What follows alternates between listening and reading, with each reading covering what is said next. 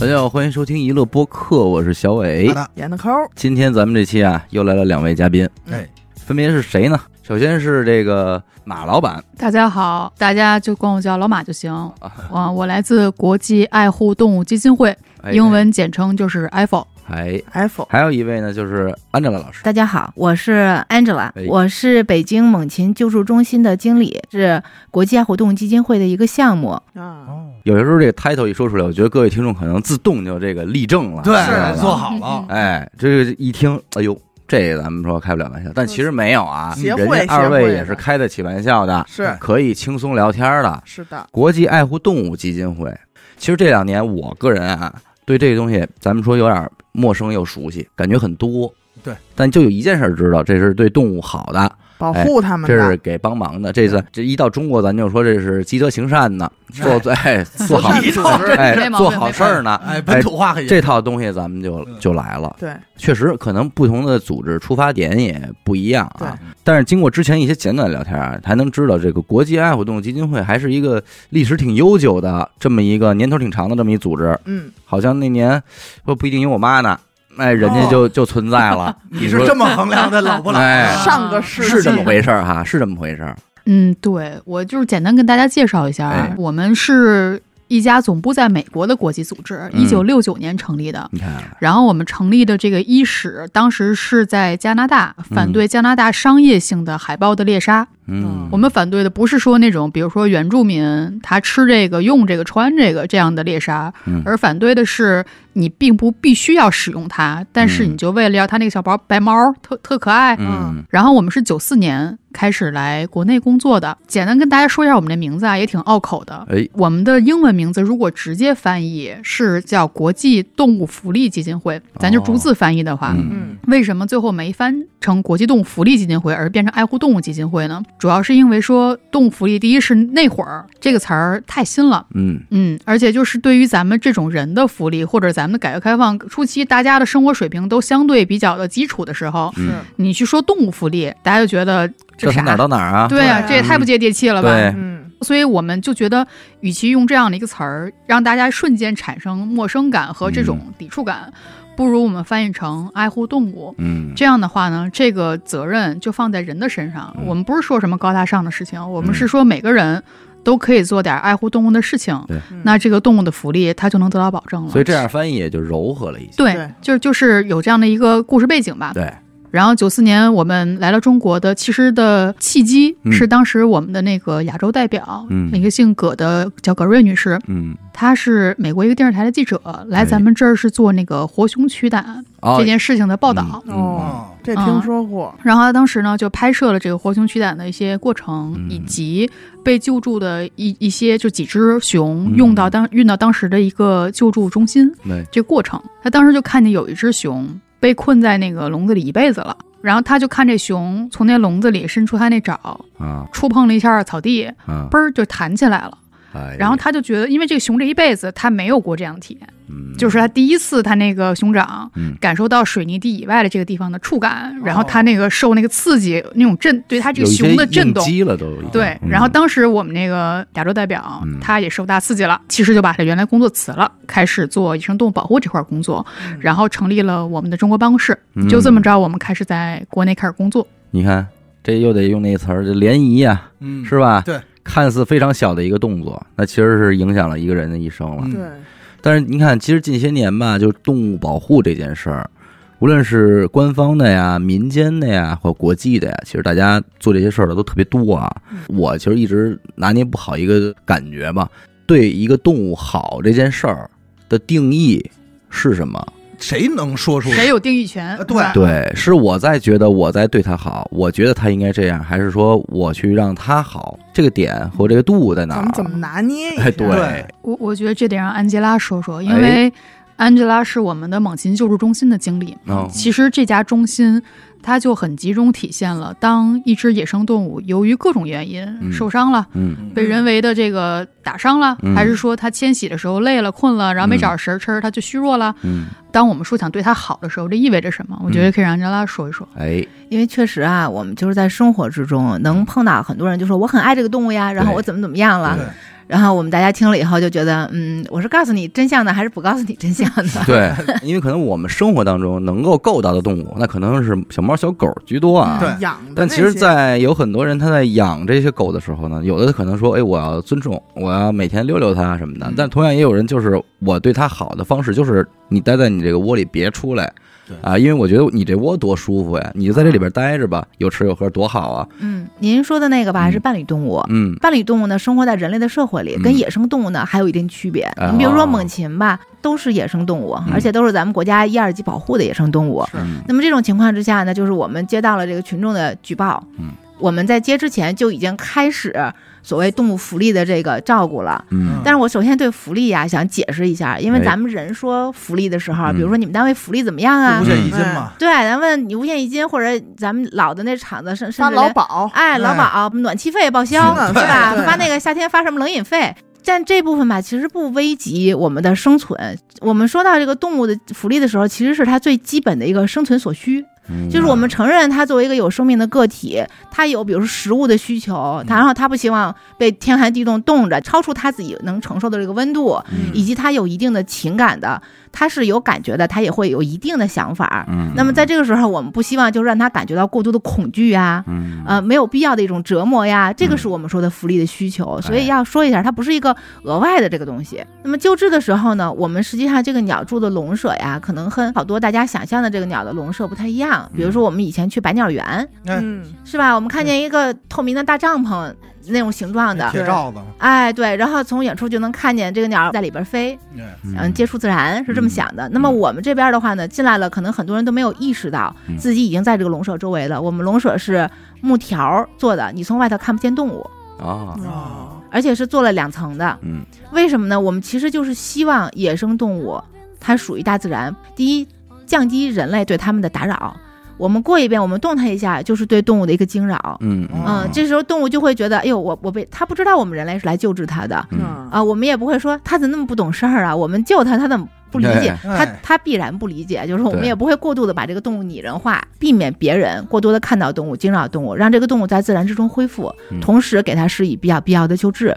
那么救治之后，一旦我们觉得这个动物从营养上、从行为上、哎心理上面都是合适犯规的，我们会选择一个最适合这个动物的时间和地点，以及在一天之中，它如果是日行性的猛禽，我们就会在白天犯规；夜行性的，我们就在晚上犯规。嗯那么同时呢，就是包括我们的检查的安排，我们这个犯规的时间的安排，都不是我们的工作人员说了算，是动物说了算，嗯是我们那儿鸟说了算。我们评估它的时间，如果觉得合适的时候，这时候假设说，哎，我们就过两天有一个，比如说有人来参观啊，或者有谁来采访，你们当天给我们安排一个鸟儿，可以吗？不可以，我们只能告诉他，我们查了，我们明天或者是后天有一个鸟，它需要做一个什么什么方面的检查。呃，如果有人有需求，想感兴趣，可以去拍摄。嗯那么这个时候呢，拍摄也是有严格限制的，有各种各样嗯要求的。嗯然后包括就是我们曾经遇到过一些媒体说，那你们刚才那个拍摄角度不太好，你们重新再检查一遍可以吗？不可以，嗯啊因为我们要尽量缩短这个鸟被人处置的时间。嗯就是从动物的这个角度，它在野生状态下应该是什么样的？我们尽量让它的身心少受到人为的这个干扰，同时我们希望尽量的能够对它进行一个救治。嗯。那其实整个我听您说下来，其实还是一个救助的动作。他要再经历一些不顺或者怎么样，比如说被其 他，哎，对，被其他动物捕杀，这个也不是咱们干预的吗？啊这个不是我们干预，这是自然的一部分。嗯我们只有在一个小阶段会计划它的鸟生，就是在它作为雏幼鸟就很小很小，到了我们中心的时候，嗯比如说它很小的时候，可能从巢里面掉出来了，那时候嗯还是绒毛，然后父母或者是没有管它，或者管不了它，嗯然后这时候我们发现了时候，我们中心确实接很多的雏幼雏幼鸟。嗯那这时候呢，就是我们在喂养它的时候，会特别小心避免它认出来我们是个人，哦有就是我们最好不是个人。那怎么办呀？这个咱们咱会伪扮装上一下，哎，还啊我们没错扮上， 《神雕侠侣》那种就上来了吧？哦，真的是扮一啊那鸟《神雕啊侠侣》了。我们扮鸟的话太不方便喂了。啊啊， 是嗯我们是那个改了几代了，然后哦呢，现在的是一个手哦偶，手偶的话呢，就是我们在它的这个嘴的这个位置掏了一个洞，从里面有一个镊子，啊啊哦，这个手偶的鸟是一个金雕嗯，然后我们在它这个喉部呢有一个镊子伸进哦来，可以像妈妈一样真的叼着食物去喂小鸟。嗯同时时，我们同事呢会穿上一个草帽，然后底下呢缝了纱，草帽上面缝着花儿，就看起来相对比较类似自然这种元素的植物物体。其实最近还在做这个第三版的一个改造，是我们同事用软陶做了不同种类的鸟养母哦啊去喂养啊、因为我们现在只有在网上买到了一个这个金雕的手偶的头，嗯所以比如说我们接到比较多这个红隼宝宝的时候，确实就是你一看小鸟就怔了一下，就是妈吓妈，坏，就妈妈你怎么了？ 妈妈你怎么啊，变样了？你怎么长不一样 哦而了？啊且是金金雕是一种非常大的，就是很就是就食物链最顶端的，啊特别猛的一种猛禽。嗯那小红隼它其实睁眼也很震惊，你看说，你先说咱俩谁吃谁？ 对啊是你是不是要吃我？对啊，事儿大了这个，对，所以我们最近又做了那个其他种类的，所以其实回到刚才那个小伟问题，就是说谁能定义哎，谁怎么对动物好？嗯就是可能对于伴侣动物，猫狗来讲，还真就是各家有各家定义。对有人说吃人人的饭，嗯少油少盐就挺好；嗯有人说吃狗粮好，这东西对可能。有有可能兽医一直在论证啊，嗯但是它可能永远都不限定有个完美的标准。 对对，他们但是标对于准野生动物来讲，我觉得对它好就是怎么能让它最大程度的保留它作为一个野生动物嗯的状态，它这就就是一个金色的令律，嗯这是最好的标准。 确实，因为这东西它就是一个麻筋儿。养猫养狗的人，他们互相彼此交流，可能还会有很大的歧义呢。分对歧，那咱要退一步说，你养孩子，对对，就是家长和家长之间的歧义还很教育方式多，还不一样你怎么能让他看这么长时间电视呢？但是他说我可能更关注我们家孩子心理上的东西，我希望他快乐。我 操，这东西又怎么说到底呢？当不当虎妈？呃，对，是我们就让它作为一个身心健康的个体、回到大自然之中，然后就去经历它该去经历的命运。嗯。但刚才您也说了，其实这种现在这种组织挺多的啊，嗯。大家有什么侧重点吗？在动物保护这领域，咱哎先不说伴侣动物，嗯那可能就完全不同的世界了。嗯做小动物救助什么的，咱就说野生动物相关的，可能也有一些不同的理念，或者说一些侧重。嗯比如说有的组织，它可能侧重的是更宏观的栖息地保护，我要修复你的廊道。我要给你的这个栖息地怎么样让它的生物多样性的平衡重塑，让你这个物种能够在更好的大的环境里生存。嗯，甚至再往上拔，我看看就在气候变化的层面，我能做什么让你这个局部地区的气候更适应你的生存？嗯有这样层面的，也有的做野生动物救助的，或者是野生动物保护的组织，它可能呃最关注的是个体，比如说我就做救助，我们组织可能就是我们既有这种呃栖息地啊，然后和这种物种的保护项目，我们也做个体的救助，这种思维逻辑是有它道理的。就比如说你救这一只鸟，嗯，这个钱你可能可以做很多所谓的更大的事情，对帮助更多嗯种群级别的事情，或者是是栖息地级别的事情。对是的，你这个钱花在这一只鸟上值不值？嗯我觉得这个东西没有绝对正确的答案，嗯但从我们组织的角度，就是觉得每个个体它就是目的本身，它就有这价值、嗯啊，所以我们就尽力为它。嗯，但是像我们的，比如说云南的亚洲象的项目，嗯那我们就是从这个帮助减少人象冲突，帮助跟与象共存的这个社区嗯，能够它的可持续生计得到保障。因为其实很多人没有意识到说，保护亚洲象，这亚洲象没没吃你家粮食，没把你家一个季的收成到这儿以后全霍霍了。嗯所以你咱们在城市里说一句保护亚洲象，可能是件挺容易的事情，嗯，但是它面临的是很真实的跟亚洲象有时候会竞争的关系。那是吧？就是我种这东西，我没吃着，全被你霍霍了。然后我采能了对采了，或者是甚至更极端的情况，你伤着人了，嗯嗯人人伤或者人死了，这种牺牲不是由我们在城里面嘴说一句要保护对亚洲象的人做的。对，那所以我们就是希望能够与亚洲象共同生存在最前面的人，他们的生计能够得到更好的保障，而且甚至我们希望他们能从保护中受益，因为你是一个保护亚洲象前沿社区，所以你出品的这种产品，农产品。蜂蜜也好啊，还是什么这个玉米也好啊，哎，我们这城里面人看了说，哎，这是一个保护亚洲象的产品，我愿意为你多花点钱。嗯那最后就是你是从保护里面能够得到一定的益处，其实这是我们在云南做的。然后，对另外我们还有一个项目，是我们当前最大的项目，叫野生动物犯罪预防，减少对野生动物的非法贸易。可能非洲做的是反盗猎，但是因为咱们国内的这个反盗猎这个维度已经做得非常好了，嗯那可能我们更多的面临的问题是，它作为一个消费市场，嗯消费的买它们，大家比较耳熟能详的什么象牙呀，对，啊，还有一些文玩里常用的东西啊，这全链条这东西是我们对比较关注的。但是这里边可麻筋儿不少啊！对我这多这了东西，我这一听，我这我悲观的人啊，嘿我这事儿哎嘿，太麻烦 了，这里边从头到尾的，哎啊而且瞬间我想到好多部门儿这种词哎哎呦儿，这这东西啊人与人之间的，人与人与动物物之间的， 的，我觉得这种呃，有的时候是良性竞争啊，嗯我觉得是常态的状况。嗯因为说实在的，就像回到您最说的，谁谁定义的问题，嗯有些东西它的定义是比较清晰的，嗯，有些东西它就没有一个百分之百谁说的就是绝对正确的一个答案。嗯到底是应该多做个体，还是多做种群，嗯或者是即便是咱们都同意做种群，是做这个栖息地还是那个栖息地？是这个物种对于大生态更重要，嗯还是说就是其他物种？那比如说一些例子说，有些物种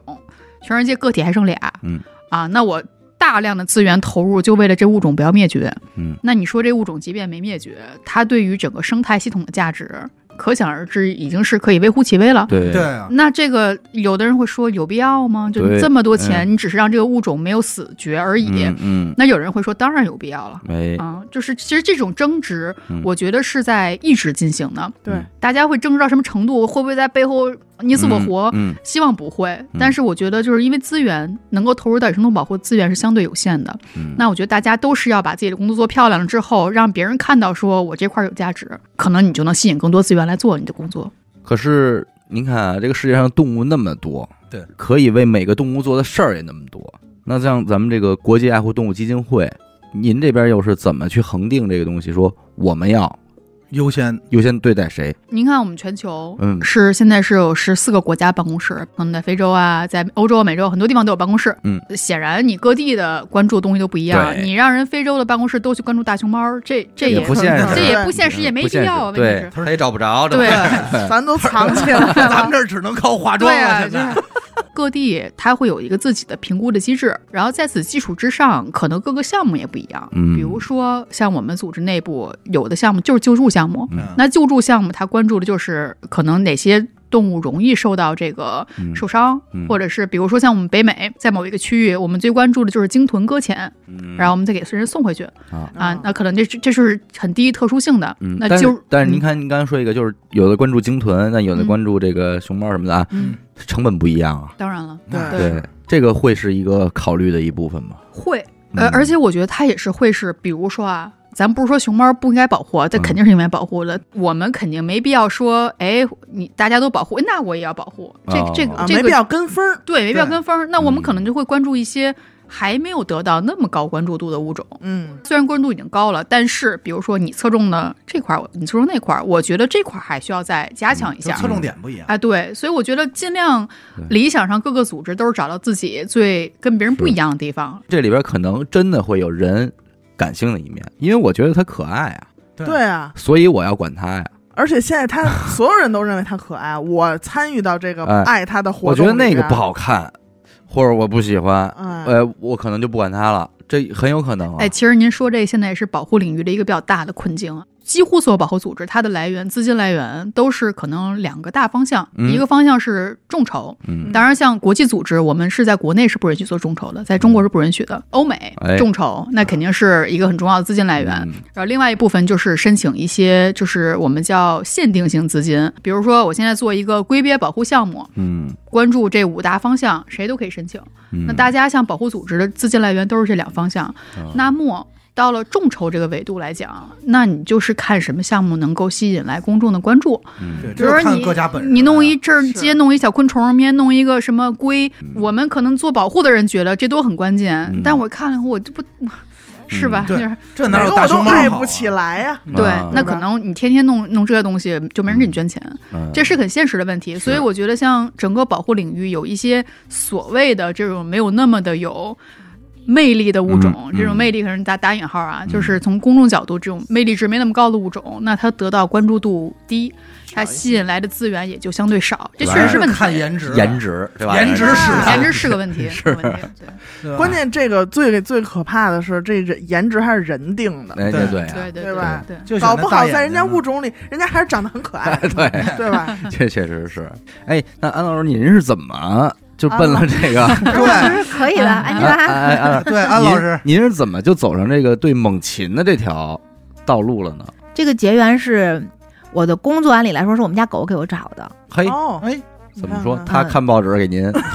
说这个圈子呃去，这马儿克打看一电话看问问吧。啊我还没有教到它识字这一啊部分。啊啊！但是就是当时得了一只狗，很朴素的想说，我得给他找一个兽医，嗯好像应该有什么检疫之类的吧，我不知道嗯要，因为那是很多年前了，不知道要怎么办。嗯然后就在网上搜了一下，搜到一个什么动物保护协会的会员单位，就嗯去了，然后碰上一个兽医，聊了以后，我觉得人家说的挺对的，就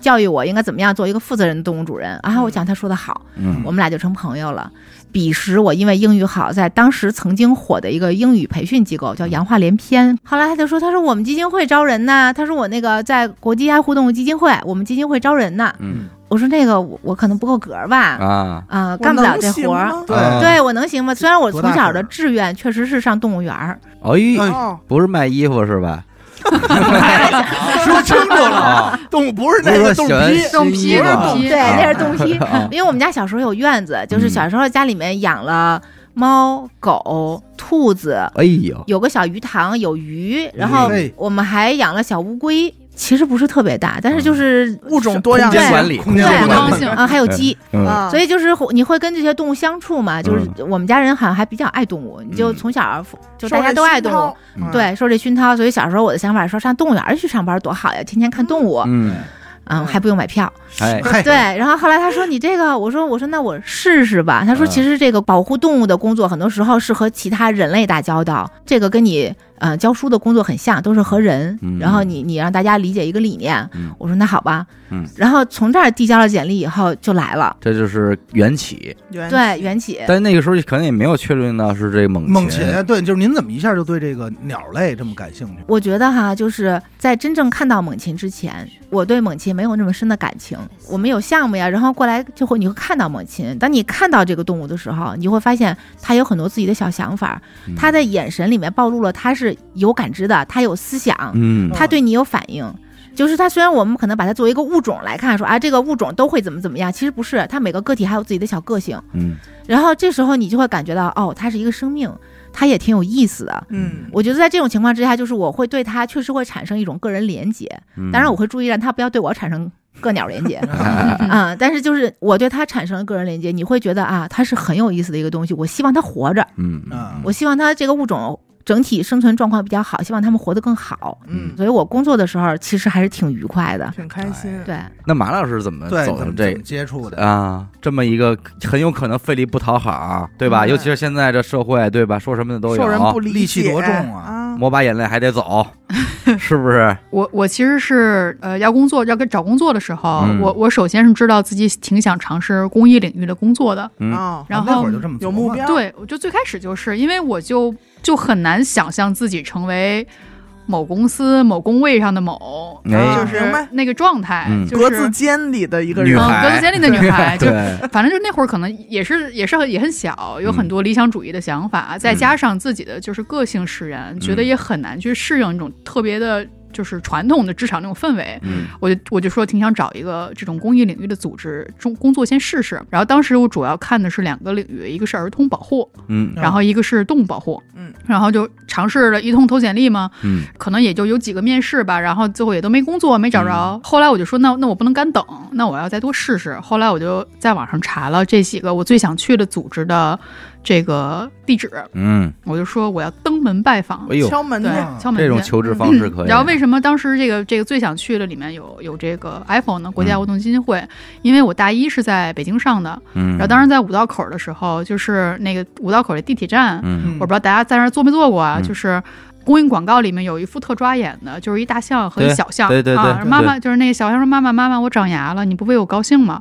那那广告可能那广告其实比我们这个单位哦啊哎的那名广字，告其实弄得非常好。对哎，他现在一说，我还浑身起鸡皮疙瘩有有有有有有呢有。很你很抓人对，很你抓印人印象很深。当然我就是。嗯，大一时候看那广告的时候，就对这个组织、这工作，我当时就其其实其实是播了个小种子。嗯，所以我当时找的时候，就是 iPhone 就在我这个登门拜访列表之一。嗯后来我就嘣儿嘣儿敲门，我就跟人说，说我我就很想介绍一下我自己，我觉得我挺适合在你这儿工作的。哎呦，然后当时这个我们的人事也非常非常说，那你你你小屁孩儿嘛， 嗯对但人哦，家这就么尊重你的说话 呀？啊挺垮挺垮的。应该原话不是这 么说的，啊不不不，我就说人家的照照但理说，就对是对对打对就是打发你两下，让你走了。哎，嗯就有人跟我坐那儿聊半多小时嗯啊哦，为什么你想来我们这儿工作？对你觉得你有什么说吧特长？嗯，然后那会儿说在也没有职位，说是我正在招人呢，嗯你就是你就是人家就了解了一下你，嗯后来就呃两三个月之后，然后就给我打电话让我去上班了。您看，啊，就等于一不白直就在这儿敲门待哎着。对，对我，我在这儿，呃，长话短说，是中间离开了一年。啊按我嗯们现在老板就说，在你叛逃的那一年，然后啊， 后来我又回来了，就是，哦然后现在里外里在这儿也九年了。你看哎，呦，老人儿了。我觉得还有一麻筋儿是什么呢？就是咱这个传统文化吧，可能有很多这个文化和和这个动物之间，它不是很很友好。它这里边可能涉及到一些内容上的事儿。 说起来哈，就是我们有很多传统文化，哎，但是我们有各种各样的传统文化，咱们没有必要一定要发扬残害动物的传统文化，是就这一部分，是咱们有很多非常璀璨的。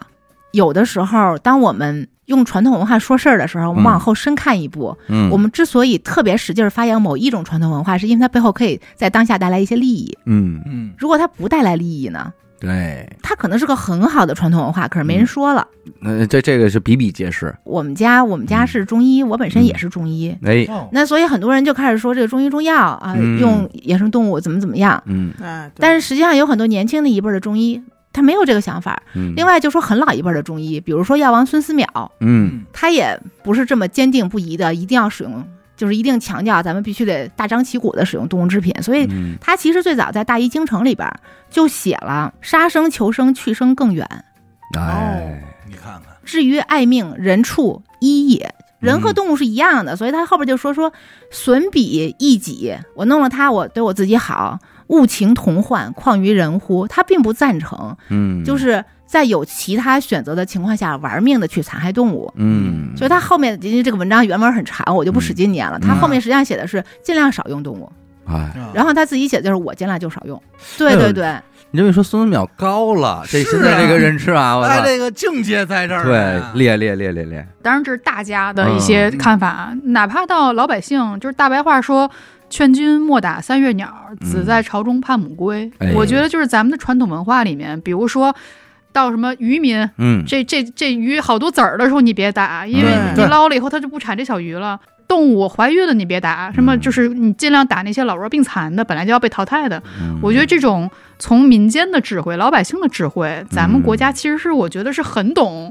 人和动物共生那套理论和逻辑的他。只是没有定义为动物福利这哎，四个字对儿，，嗯他只是没有用一其实种是有好像的科学的对这东西给它包装起就来。是真讲这道理，没人不明白。是的，是对的吧，而且而且不当是明白，我感觉咱们的老祖宗是在贯彻这些智慧，是才让咱们这么大人口活到现在，是不嗯是？这国家到现在这程度，只不过我觉得是到现在这这个现在的这个当下，比嗯如说就大象这事儿，如果真是说大象哎自然死亡了，我们把它的这个牙，因为因为象象牙是三分之一在头骨里，嗯是，所以说你一定要这象死才能得到这个牙，嗯，那比如说，真都是自然死亡的，收集回来，然后大家物尽其用，没问题啊，挺好的。嗯但问题就在于说，有这么用的人之后，就会有人开始鼓吹他，说这是什么白色黄金嗯啊、投资标的啊什么的。然后你去把那些人家活儿好好的人，你去你去你去给打死，然后拿来象牙，那这个就性质就变了。嗯，所以我觉得可能就是，嗯、好多智慧是在这种咱超高速的经济发展之后，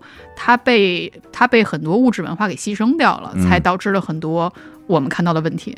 哎，正好，那我想问问您，就是您干猛禽这么多年，您有没有接触过比较让您印象比较深的故事事儿啊？我们最近我们中心就出了一个网红红隼，哦，引起了比较多的社会关注，是我们中心这个二四年一月一号的开门红，嘿就是开门的红隼，啊啊嗯，它是出了一个追尾事件。啊，据说啊，因为我们是接到了警察叔叔的这个电话，哦然后我们就到派出所拿到的。嗯，那么当时呢，是有一个人捡到这个红隼以后送到派出所去嗯了，所以我们听说这个故事呢，就是看到这个红隼呢，应该是可能抓了一个耗子，啊，然后美美的正在起飞，嗯由于携带重物了，所以飞的就是没有那么快的时候，超载了超载了后面嗯有一个这个呃大公公，啊，嗨，可能过来的时候呢，一下没注意到他，就顶了，哦，顶了以后呢，救助人就把这个鸟儿和它的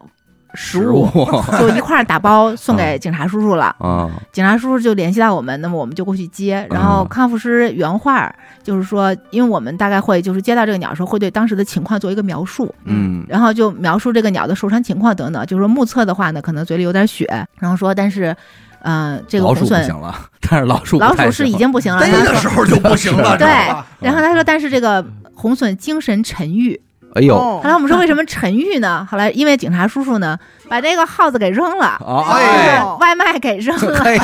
呦，我们说那怪不得沉郁呢，就为这口饭你看啊，这但是咱真能说，明显是后车事故，是对吧是肯定是后车全责后车全责全责全责后车耽全误责共。全责，对，对。但是后来我们就以此提醒大家，就是在路上走的时候一定要注意前后方的这个而且交通状况，路上走时候别吃饭，别哎吃这饭是也是最也重别要的玩手机边，走边吃边看手机都不对行。都不行，别超载，别一撒。是后来后续还有好多网友画了漫画呢啊，其实因为红隼是北京市最常见的猛禽之一，嗯它就是适应力特别广。嗯你说它很，它可以就我们说是伴人的，就是啊伴随，哦，它是跟人的这个生活，它可以结合的比较紧密，因为它明白适应性广嘛。嗯，所以实际上，比如说我们救助中心，我们这个周围应该就生活着一只常驻红隼。哦，这这指着你们的吧，是不是？呃，我们不敢往外扔东西，啊我们还是希望它自然捕食的。啊但是确实第一次见到它的时候，我们我们那个康复师是比较震惊的，说坏了，难道是咱们的鸟跑了吗？啊， 然后我们就说不应该，咱们的鸟飞不了这么好，因为我们嗯这儿是伤病的。对，嗯但大家还是把这个都检查了一遍，说，嗯然后看一下飞的姿势，说这应该是一只野生的，它只不过是选择，因为我们在北师大里边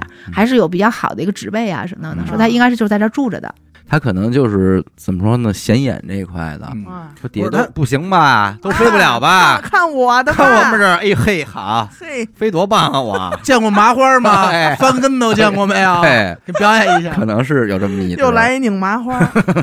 哎，那我这儿还有一个问题，就关于您说救助的事儿。刚才您也说了是打电话，像您这种会不会接到很多的电话就过来救助？就因为大家其实对猛禽到底是什么，嗯我觉得是很模糊的。会，我们是会接到这种公众的求助。首先普及一下什么是猛禽，嗯猛禽是一个生态学的一个分法，它其实是鹰形目，就咱认为的大老鹰，然后还有这个隼形目，嗯，隼形目是飞得非常快，它速度好速度快，嗯还有就是枭形目，就咱认为的猫头鹰这一系列的大大小小的猫头鹰，这三种就是鹰形目、隼形目、枭形目加一块儿，我们称为猛禽。嗯它的特征就是嘴很尖利，带一个钩儿，嗯哎然后爪子也非常非常的尖利，非常的尖儿。嗯对人或者其他的小的这个脊椎动物，或者是包括虫子什么，它是比较有杀伤力的。嗯那这个我们称之为猛禽嗯，确实是会公众有电打电话过来的时候，我们会问一下，就是您这动物是什么样的？比如说哎我们拍张照片有儿一，鸡冠子，哎这就啊别打电话我了，说那个送锅里， 哎，黄啊，焖我们鸡接过的最那什么的就是我们碰到过各种各样的，包括说，嗯，那我这现在是只狗，它 哎是野生动物吗？说是是这什么禽吗？我说不是禽，嗯， 就是野生，它连野生动物都不是。他把猛人家把猛和禽给摘开啊了。然后后来包括碰到过就是。你们这是母亲保护中心吗？哇我这孩子，北嘿北京母亲救治中心哎 啊，北京母亲这种东 西口音问题有这地儿吗？我想问问。要有的话，你可以打找妇 联。是啊，好家伙这，要有，我跟你说，咱们是打爆去电话是吧？对对呀，去那边光棍协会旁边，母那亲边哎不就是救是助中心但是如果大家一旦看到了猛禽啊，嗯就是说确实这个感觉它是属于伤病的啊，还是非常欢迎大家给我们打电话的。哎，啊嗯，是，我们曾经就是接到过一个求助电话，嗯是一个工厂呢，他们要这个拆迁了，要拆掉。嗯，拆厂房的时候呢，发现房顶上面有一窝这个小鸮，哦啊、就是它是一个小的物种，这种鸮是非常小的。当时那个应该是小鸮的这一窝有孩子了，爸爸不在。然后通常来说，这么大的声响啊，就是这个鸟会受惊吓，会飞掉，嗯那是会逃跑。但是这个母亲，这个小鸮的母亲，她没有放弃自己的孩子，她哎，就一直在周围。然后被人家看到了以后呢，就打电话，我们就把她接回来了。嗯接回来之后呢，她就是非常辛勤的照顾她的孩子。嗯，然后这时候我们就是有同事就在想，就说因为当时正好是小鸟生产生的这个季节嘛，嗯，就是那还他能不能喂其他的小鸟呢？啊哎，把他的孩子喂到稍微大一点儿时候，我们这儿还接到了其他的小鸟，因为为喂小鸟这工作吧。就是做人类的话，我们照顾这个小鸟的时候，我们是需要跟它亲鸟起来的时候，比如太阳一亮嗯，亲鸟起来了，我们这些同事就要就起来得了起。来了然后按照这个它喂食的频率，我们会一直喂。啊，实际上，对于同事来说，工作量是非常大的。那我是们就想说，能不能找个养母？嗯，然后它一共喂大了十三只小鸮，嘿，哇哎呦对，因为正常来说的话，野外四到八只这一窝，啊嗯所以这个小肖妈妈，我们就是说非常的不容易，是个伟大的养母。不行入职 吧， 奶妈了，不，她她，然后她健康，孩子和她都恢复健康以后，我们就都放归了。犯规了。 哦哎对我们不能奴役她。 哎，明年六月份又回来了，带着孩子们， 说工资哪里了？对， 那您觉得现在就是您您做这工作上啊，感觉大家现在普遍老百姓对这些保护动物啊什么的有什么普遍存在的误区吗？我觉得就是对保护动物这四个字儿，或者是什么是保护动物，如果嗯它哼作为名词来讲，嗯就是大家嗯挺模糊的嗯，因为咱们国家对于保护动物这政策来讲，可能在全世界范围内都是最严格的。嗯咱们是可以理解成它是一个泛保护政策，嗯你绝大多数野生动物，绝绝的大多数。都是保护动物，嗯咱们是分级保护，一级、二级，这大家对可能相对比较熟悉了。对嗯那什么东北虎、大熊猫显然是一级，还有一对些比如说二级保护动物，比如说红隼，啊、它就是二级。嗯呃，但是除了一二级以外，就是一二级在咱们国家叫国家重点保护野生动物啊、哦但除了重点保护呢，还有一个叫三有保护野生动物。什么叫三有呢？它是指叫有益的、有重要的生态价值的，嗯还有重要的科学研究价值的野生动物。啊这是三哦有，这是三有，对，那咱们就可以理解成你平时见到的绝大多数野生动物，基本都是 都符合。它只要不是一二，那当然一二可能日常生活中也没有那么常见，要不然它嗯也不是一二了。那就你常见那些绝大部分它都是三有，嗯比如典型的麻雀。哎那这个是咱们其实无论是一二级还是三有，它都是有名录的。所以从这个角度讲呢，可能好多人没意识到说，哎，我逮一小麻雀，什么逮一小喜鹊，什么这些，他可能都觉得这东西太多了，那就肯定是没事儿的。但事实上呢，他只所谓的没事儿，可能只是说他没有进入这个刑事犯罪的这个起刑点，嗯他就是违法不犯罪的一个行为。但你要说我一下逮一万个麻雀，哎，那你就够这个刑事的起刑点了。咱们是有一个就价值目录的，就每一个这些野生动物，它都有一个自己对应的基准价值。嗯这个价值就是所谓的钱数吗？呃，这是一个钱的价值，举举例子，我不懂，比如麻雀等于三百五十块，哎，嗯就这意思。哦然后呢，呃，如果你是一个二级保护野生动物，那你的这个基准价值要乘以五；如果你是个一级保护野生动物，你的基准价值就是乘以十。哦嗯这个是对应到了你犯罪，我怎么评估你这个价值嗯明白明白？那可能麻雀，当然这个具体数字我可能没办法张嘴就来嗯，但是你查查这价值之后，比如说五百。哎，嗯你一乘，它就够了起刑点了，那它就是一个犯罪的行为，啊啊，这就是几年以几年以以下上那就是对刑法范畴的事情了。嗯啊啊。叛逆，嗯判哎，可是那我知道前几年北京就是说养鹦鹉嗯，这种其实很多呀。嗯太多了。对，嗯这个这个都是都构成吗？对这个我是可以再展开讲讲啊，就是嗯因为有些野生动物是咱国家原生的，嗯，大熊猫、东北虎是吧？好多嗯什么金丝猴，这都是咱自己的物种。还有很多动物是不生活在咱们国家的，是别的国家动物。对，那为啥有的别的国家动物，比如说非洲灰鹦鹉，嗯，它显然是听着名儿就是非洲动物嘛？为什么在咱们这儿也是保护动物呢？是因为咱们是加入了一个叫《濒危野生动植物种国际贸易公约》，然后我们叫管它简称叫 CITES 公约。说白了就是所有国家一百八十三个成员国加入了以后，大家共同认可哪些动物是禁止国际性的商业性买卖的，哪些、哦哪些动物呢是限制国际性的商业性买卖的。或者是哪些动物呢？是比如说我国家的原产物种，那我保护进来了之后，我就因为咱们都是这公约的成员，所以我对它有一个政策之后，会影响你再去进出口它，你需要哪些证件？嗯那这个公约它是有附录一和附录二。那咱们国家的每个国家都不太嗯一样，但咱们国家的做法呢，是把公约的附录一和附录二直接等同为咱们自己的国家一级哎和全二认级了保护动物。嗯对的，哦那所以这如果是一个 CITES 附录一的物种，嗯那在咱这儿就是国一。挺敞亮，你啊，办你说这这事可儿以啊办的这漂办亮，还可以漂啊，亮，点哎个赞，。那包括我之前看见这些老头儿，啊哎，咱们说提笼架鸟的养的这什么八哥啊画眉呀，哎啊，黄聊巧儿百灵对啊，这些会说话的这些，嗯是不是也属于？这个比较有意思的就在于啊，就是说实在的，过往针对三有动物，嗯那我管的说实在不是你一个老头儿夹一个鸟这事儿，我管的是有人盗猎，嗯是吧？啊虽然从我们的角度，可能可能很多时候是因为有人要嗯弄个笼子里养，所以才有盗猎。但他就在实实际的业务来讲，我这么把每一个老头儿都逮起来，或者嗯是都给一通不现教育，实不现实。嗯对，那我抓大放小。嗯那但是呢，当有一些物种，因为咱们的这个名录是会变的，嗯就是可能不是说每年都变，但它一段时间之内会根据物种的状况作为更新。嗯嗯，那可能这物种原来是一三有动物，咱就说睁一只眼闭一只眼，或者说是我这个执法力度没办法完全覆盖。明白。但是当这个物种从三有变成一个国家二级保护动物，它升级了，嗯你还是得养它。嗯你可能对你一个老头儿来讲，我就是这鸟还是我鸟嗯没变，但是它这个鸟的保护等级就已经跟原来不一样了。提哎高了，对，那可能这个它在执法力度上、监管力度来讲，它也就会有一升级。嗯所以说，现在这两年的一个一个，比如比较关注的议题，就是说传统的一些大家喜欢养的鸣禽，嗯呃，听着说话、听个叫的这种鸟，嗯，它当它的保护等级提高了，而老百姓对它的这个保护意识并没有随之提高的时候，嗯产生的这种社会矛盾，或者说是一下增加了很多原来可能没有入刑，或者说是没有嗯进入这个行政执法范畴的东西，我现在就执法了。嗯，那这个就是是是需要一个过程，大家也需要更新对一些东西的认知。嗯在某个阶段肯定是一麻筋儿。那肯定，人老头儿讲话了，跟我老伴儿似的，嗯二十年了，嘿，就在家跟我聊那天他儿，养的时间可够长啊啊了。老鸟，但是现在我们比较关注一新的趋势啊，就是年轻人，嗯，它是一种，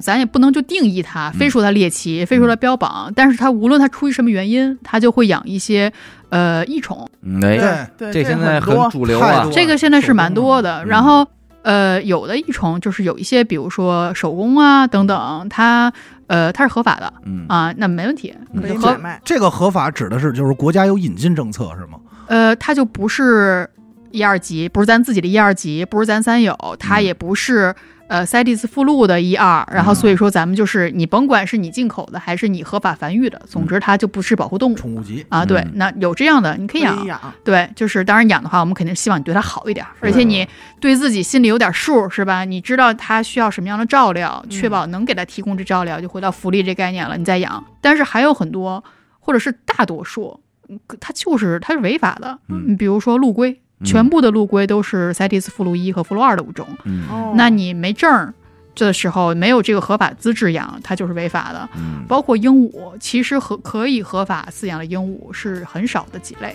嗯那除了这很少几类以外，其他全都是理论上都是不可以养的。那要比如说这个证儿，我想有这个资质是、嗯是不是很容易办下来的？这个证儿它本来存在就不是为了个人饲养，哦它叫驯养繁殖许可证。哦那理论上你是必须有一些，比如说科研啊、嗯宣教啊这种的目的，你去申请这证儿。你说你个人我就是喜欢，你理理论上你就办不下来这证儿嘛。嗯可是对于很多现在，比如刚才你说的讲这种呃爬虫类，我知道的这野外放生的不少，我觉得其实哪地儿可以说啊，就比方说这些十里河啊、官园啊，哎，他们里边卖的这些，一盒一盒的，是不是基本都是 OK 的呀？呃，我觉得您可以这么理解，主要是因为咱们现在这种线下执法也是非常严的，嗯，所以说就是他这要敢些，卖，应该也是。哎，没错儿，嗯就是这很容易出问题的。嗯但所以说我们看到这种非法贸易，现在可能还是线上更多。但是那种说上门儿取的，啊，那一般都违法， 就是来这家不吧是说被骗钱吗？因为嗯那会儿我看还有养貂的呀什么的这种，对，嗯就是这些有的物种啊，它可能不违法，嗯比如说什么安格鲁貂儿，嗯然后就比如说啊，就是嗯，可能不违法，但是从我们的角度，那就是肯定是非常不推荐你养。嗯首先，这物种它不应该生活在家里。就很难，因为嗯你说作为伴侣动物，就是猫和狗，为啥这么多年下来伴侣动物就那么两样儿、两三样儿呢？嗯是因为当你养一伴侣动物，你肯定希望它给你提供这种陪伴的价值、情情绪绪价价值情值绪。价值、这那价值感情交流，对嗯，你可比如说最近我一朋友，他是养一呃松鼠，他说就是后协会，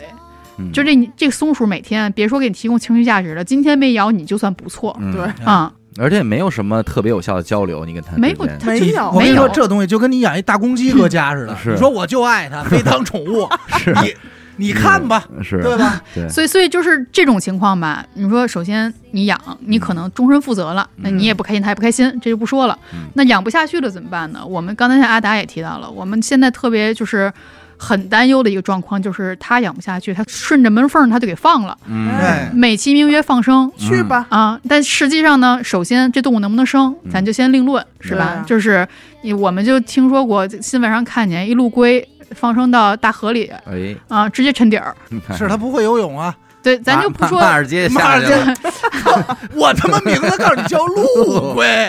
是谜不底识在谜字面。上，你说你不识 字啊？嗯说行了，我自己往回真是爬吧。啪嗒一抛，然后还听响呢，啊，就是这种。咱就先不说动物能不能活，嗯就就是它如果真是活了，嗯它就是一入侵物种啊。对吧？哎，对你看看，嗯对，你你看，比如说像像咱们国家台湾地区，嗯这绿鬣蜥嗯它就是一很严重的入侵物种了。你今天我放一，明天你放一个，俩人在一繁殖，嗯那这种物种它在合适的一个自然条件之下，嗯对人家就就人家就繁衍下去活得很好了，然后对那就把你的本地物种的情况都破坏掉了。是所以无论是从动物的福利，呃，人的这个自己的这个安全福利，还是从这个外来物种入侵的管理的角度，我们都会觉得说，即便有些动物嗯是合法的，咱也三思一下。是嗯，前年吧，二一年，当时是呃门头沟还是哪儿啊，反正就是郊区山里面说逮了一叟猫，非洲大草原上的一种就是中型猫科动物，怎么跳，弄怎么过来的？对我也很好奇。它就是显然是作为交易过来宠的物啊，走私过来，但是说实话，那东西不不不能养，那东西他妈能杀人了，我感觉。那嗯它绝对可以杀人啊！显然就是养家里想当宠物，后来发现，嗯拿不住对， 它，是嗯，然后就给就给放生了啊，所谓的放生了放所谓放生所谓了放生，非洲大草原放北京门头沟，啊，好样的，嗯，放的真远。 那你们除了刚才说的所谓日常工作以外，有没有不常规的工作呀？那肯定是有不常规的工作啊。实际上就是说，我们呃有两次我个人参与过的，呃一次的话呢就是汶川大地震，哟哦，哦，其实确实有一部分项目它是随机的。当时我们是自己买了药品，我们同事呢当时就是把这个药品呢送到了当地。嗯那么他在当地就是走的，就送到了以后就肯定也会接触到村民啊等等。嗯，呃，那边他就是听到有一个大姐用比较浓厚的四川话嗯在跟他聊天，他大概听懂了词儿，就是金毛，因为路边上有个大金毛，啊，他还跟那金毛稍微玩了一会儿，然后就是金毛，然后就是吃，所以他当时想法是说，是因为没有就是没有足够的粮食要把这金毛给吃了吗？ 哎，然后，然后那大姐说不是不是不是，后来解释清楚说，因为我们现在就是受灾啊，我们自己没有那么多的口粮，嗯这个金毛跟着我呢，它嗯饿着，嗯它吃不好。嗯说如果你就是看见你是个外来的，就是如果你能把它带走，让它过更好的生活，嗯我就愿意让你带着它走。嗯啊，因为看我们同事跟他玩，觉得喜欢他嘛，所以其实有的时候吧，就是大家嗯会说说我们那个，我在网上有时候看到好多人说说，因为我们中国人穷，所以我们来不及爱动物。嗯，我真觉得不是，不是那回事儿，对就是他在那个情况之下，他很爱动物，嗯哎，他没说因为这动物吃我的饭，我嫌它烦，他是说我希望它过得好，我不希望它饿肚子，嗯，就很很朴素的一个对动物的爱。然后我们同事当时非常受感动，对然后就说说您。你等着我回来，啊，啊，哦嗯然后这样回来的时候呢，我们就是组织了大概二十万美金的这个人道救援物资。哦，嗯，其中一开始呢，就是我们先发了那么四批，就是卡车发过去，其中就包含比如说动物围栏，你比如说大动物，像那个嗯农场的那些动物，有动物围栏，嗯然后有消毒用品、水泵、发电机、帐篷、兽药等等的就送过去。嗯然后我们自己呢又组织了北京市的这个兽医，当时是和北京市小动物行业诊疗医师协会，嗯，他们的这个理事长和当时的副理事啊长，我们一块儿。到下面去和当地的这个兽医配合，因为我们也思考到啊，就是大灾之后有大疫，嗯，啊哎就是我们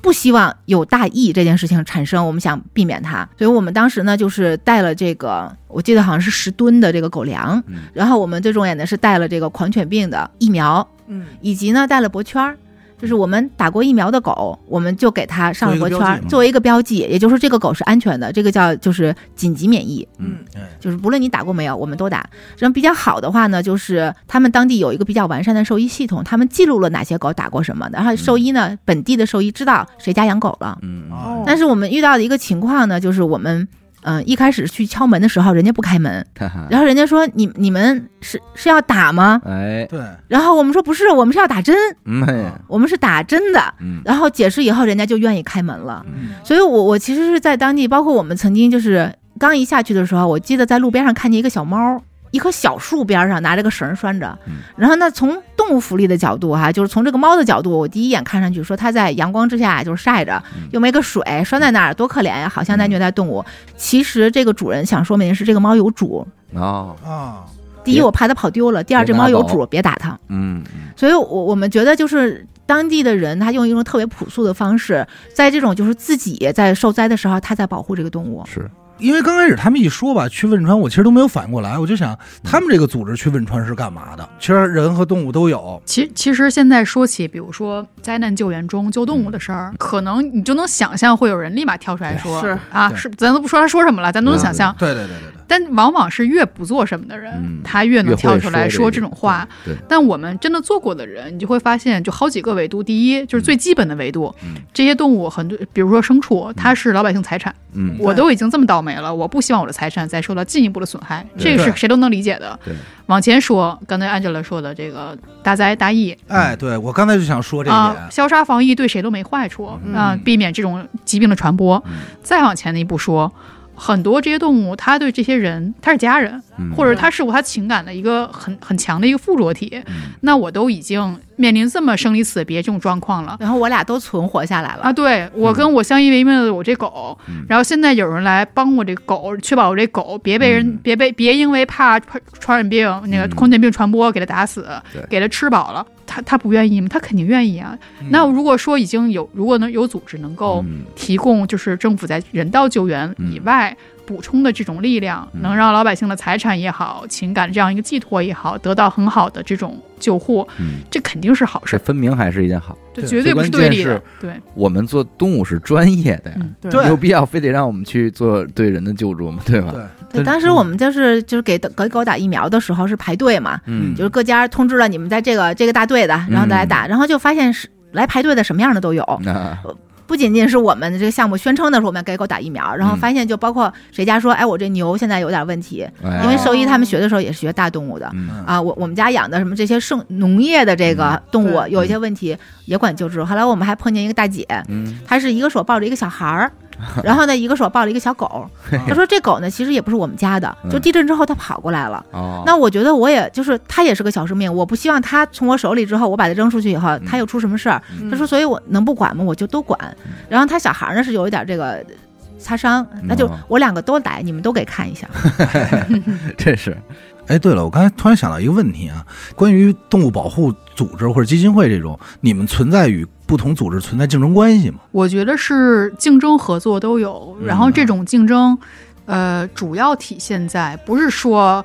哎，我要捅你个黑料是吗？嗯就或者是咱们嗯互相 diss 什么，嗯这更多是体现在，比如说你是也要做亚洲象保护，嗯我也做亚洲象保护，我们可能你做社区，我做人象冲突，嗯，哎然后但我们就都要去申请这笔钱，那咱就看看，第一是人家可能这这笔钱它本身它关注点，嗯人家是有自己的侧重的。嗯然后第二就是，那看咱谁工作做得更好，嗯谁能把这个事情做得让这个捐钱的人觉得我更想把钱捐给你。嗯从这个角度是有竞争的，嗯那那我觉得肯定是个好事儿。嗯，因为你们应该也算是说比较大的世世界级比较大的组织了吧？从野生动物保护这个角度，我们是比较大的之一。我现在也听这么多了啊，我大概我是挺喜欢小动物的，就是怎么能参与到这件事儿来？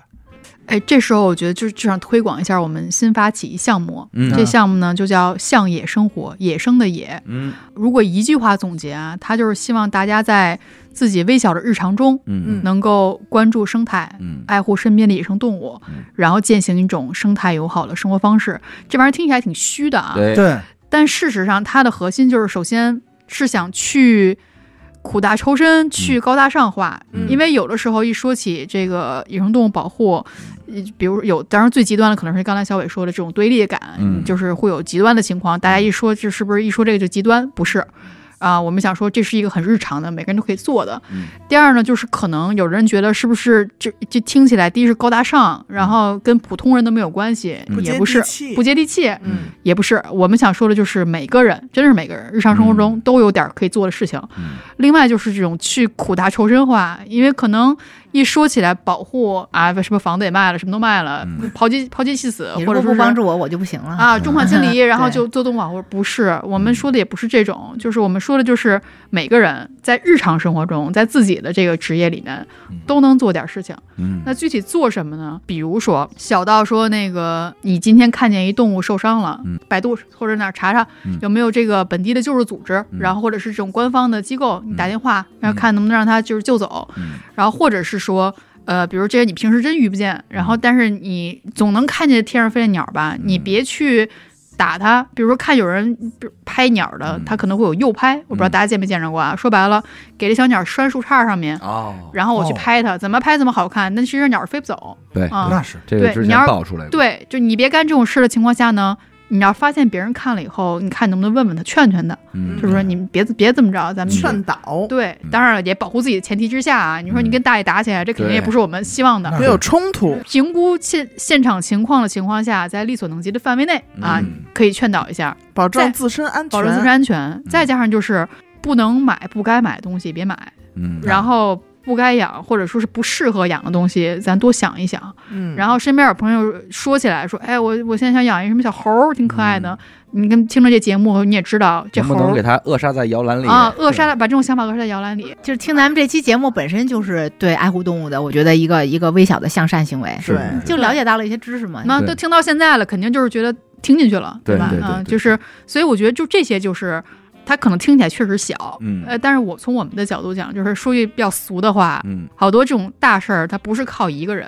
对，他做了就是全部，是他就是每个人做一点儿，我觉得今天咱们这天儿聊的呀，爱护动物啊嗯，这是一件好事儿啊。对但是可能在这个年代里吧，呃，网络也很发达，嗯大家的价值观也很多样，对嗯文化也很多样。其实大家其实听完这期节目，你们能明白，就是您思考过的那些东西，人家都在思考过啊，对，啊。人人家可能做出了一个决决定，或者做出了一个方案，嗯是是思考过的，不是像您想的那样没思考过就。拍脑门儿，对，那可能这个结果您仍然不认同，但你得先知道他是思考过的。对，人家是专业干这个的，不是你一一分钟的时候思考的东西，不容易，确实不容易啊。就是身体上的累或者说什么的，其实都是小事儿。小事儿能接最受关，键的是这种，被哎冤枉，哎，哎其实好是委屈，就是在诸多的对的道理之间徘徊还有艰难的行走的这个状态，对，其实是最拧巴的。这个我觉得你你们还能干这个，挺佩服的啊！所以各位听众，其实您说我们今天这期真的想倡导您做一个多么具体的事儿，说不上来，但是您也得明白，有人在做着这样的事儿，一切出发点都是想对他好，你总不能永远在讨论吧？对，总不能永远讨论不去什么都不去做吧？没错儿，所以啊，最后安老师咱们这边啊，我们是北京猛禽救助中心哈，啊猛不是咱 禽得说慢点儿，不是母亲就是中 这心，原来说快了是北京猛禽救助中心啊过 去了。太快了，所以母亲，母亲别来啊！每年夏天的时候啊，就是这个五到七月份吧，是我们这个雏幼鸟的高发，嗯就，是雏幼鸟小鸟生出来了，出壳儿，哎，出壳儿这个阶段，实际上我们这时候呢，就是也会接到非常多的雏幼鸟的这个求助的。嗯啊，就救助人捡到了，给我们打电话，嗯所以想跟大家说呢，如果它真的是雏鸟，就是很小的，像个小团子，嗯全身都是绒毛的时候，啊如果它掉下来了，从窝里面，嗯啊确实需要救助啊，哦啊、这时候就跟我们联系，小红书、微博，或者是直接给我们打电话都是可以的。嗯嗯还有一种情况就是，我们看到这个鸟，它已经长了一部分羽毛，就有点像成鸟了。嗯嗯嗯这个时候就是像人啊，十十几岁的时候，他的父母就是我们亲鸟，可能就在边边上看着呢。他在学飞，飞得不好就可能从窝里掉下来。嗯那么哦亲鸟呢，实际上这个时候可能如果它喂完了窝里的小鸟，它还是会出来喂它的。嗯，它也可能会把这个鸟呢再带着它去飞到稍微更高一点的地方。嗯或者是小鸟自己也会找个地方，我搭着往边上往这儿飞一飞，再往那边飞一飞，慢慢看能不能飞回窝里面去。嗯，啊，我们人如果过早的介入的话，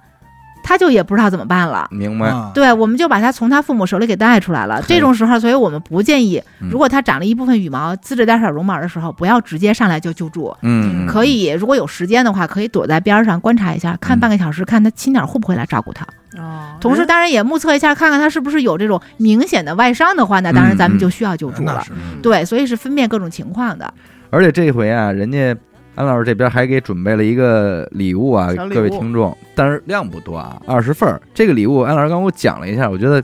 还真是有意思。怎么说？咱们确切说叫什么防撞贴纸是吧？防鸟撞贴，哎，哦防鸟撞贴纸，说白了就是，呃，刚才安老师也说了，这个鸟撞的几率啊，只有在咱自己家里边儿被这个鸟撞到你们家玻璃了，嗯哎呦，然后导致这个鸟儿受伤受了，伤或者是死亡，同时你们家玻璃可能也得遭殃啊。那是为什么呢？因为它这可能真看不见，嗯，因为玻璃是透明啊的。对，你们家太亮，又好干净。防鸟撞贴纸，它主要就是干这个事儿使的。波点状的这个图案排列成组合好，而且刚才安老师说，它这个之间的距离大概是控制在五厘五米厘左右。对，这个对于这种雀形目的这个加巧鸟呗哎，就是嗯鸟类来一看，它会在远处就判断自己钻不过去，啊，从而达到一个避让的效果。因为他这们个是是体型较小的鸟儿，就是是吧更大的它对它来说，它一看我就更飞不过去了。哎，所以这个真是有实际作用的啊。嗯，真好那这个这个咱们怎么获得呢？本期节目呢，我们会转发到我们娱乐播客自己的微博上。嗯嗯，那您呢？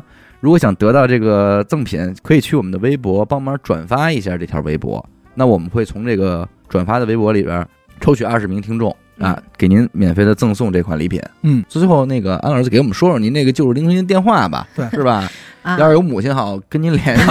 到底是什么？啊我们确实有母亲带着孩子发现了这个受伤的猛禽给我们打电话的，啊啊所以欢迎有爱心的母亲和其他的各种市民， 是如果发现了这个伤病猛禽的话，嗯，可以跟我们联系。哎我们的电话呢是六二二零五六六六。哎，六二二零五六六六 啊哎挺好记的。另外呢，就是借助这个一乐这嗯么好的平台，是吧？哎呦，也您 客气，客哎气客气跟也跟朋友们呃推广推广我们这个向野生活的项目。哎到时候会贴一个这个 H 五页面的二维码，嗯然后在咱节目的这个页面，封面然上后希望啊大家也可以来关注一下，然后嗯看看这个，因为我们是在这个小 H 五页面里面，通过小小游戏的方式，嗯把一些大家日常生活中可能可以践行的一些生态友好的行为，嗯就给它放在那儿了。比如说什么，哎，吃完吃不了打包啊，等等，就是小事儿。，嗯嗯但是看了以后呢，可能就是可以一个哎，一个小小提醒，嗯日常中我也能做点什么。那如果大家，我们还是那句话，咱每个人都做一小点儿，嗯他最后咱的目的就达到了。今天也感谢二位啊，这个大老远的，真是过来给咱们大家分享这些个特殊的经历，哎嗯多关注吧，多关注咱们这个 IFO 国际爱护动物基金会啊哎，我相信各个平台也都有，不管是微博呀、公众号啊什么的，小小红红书书啊啊都有，大家都去关注可以去搜关注一啊。你们可能看到了一眼，就可能会改变您的一些想法了，对对吧？行，那感谢您收听一乐播客啊！我们的节目呢会在每周一和周四的零点进行更新。如果您想关注更多我们的一乐播客相当于动态的话，又或者寻求商务合作，那么请您关注我们的微信公众号“一乐播客”，我是小伟好。的，点个扣儿，咱们再次感谢马老师、安老师，我们下期再见。好，哎谢谢，拜拜拜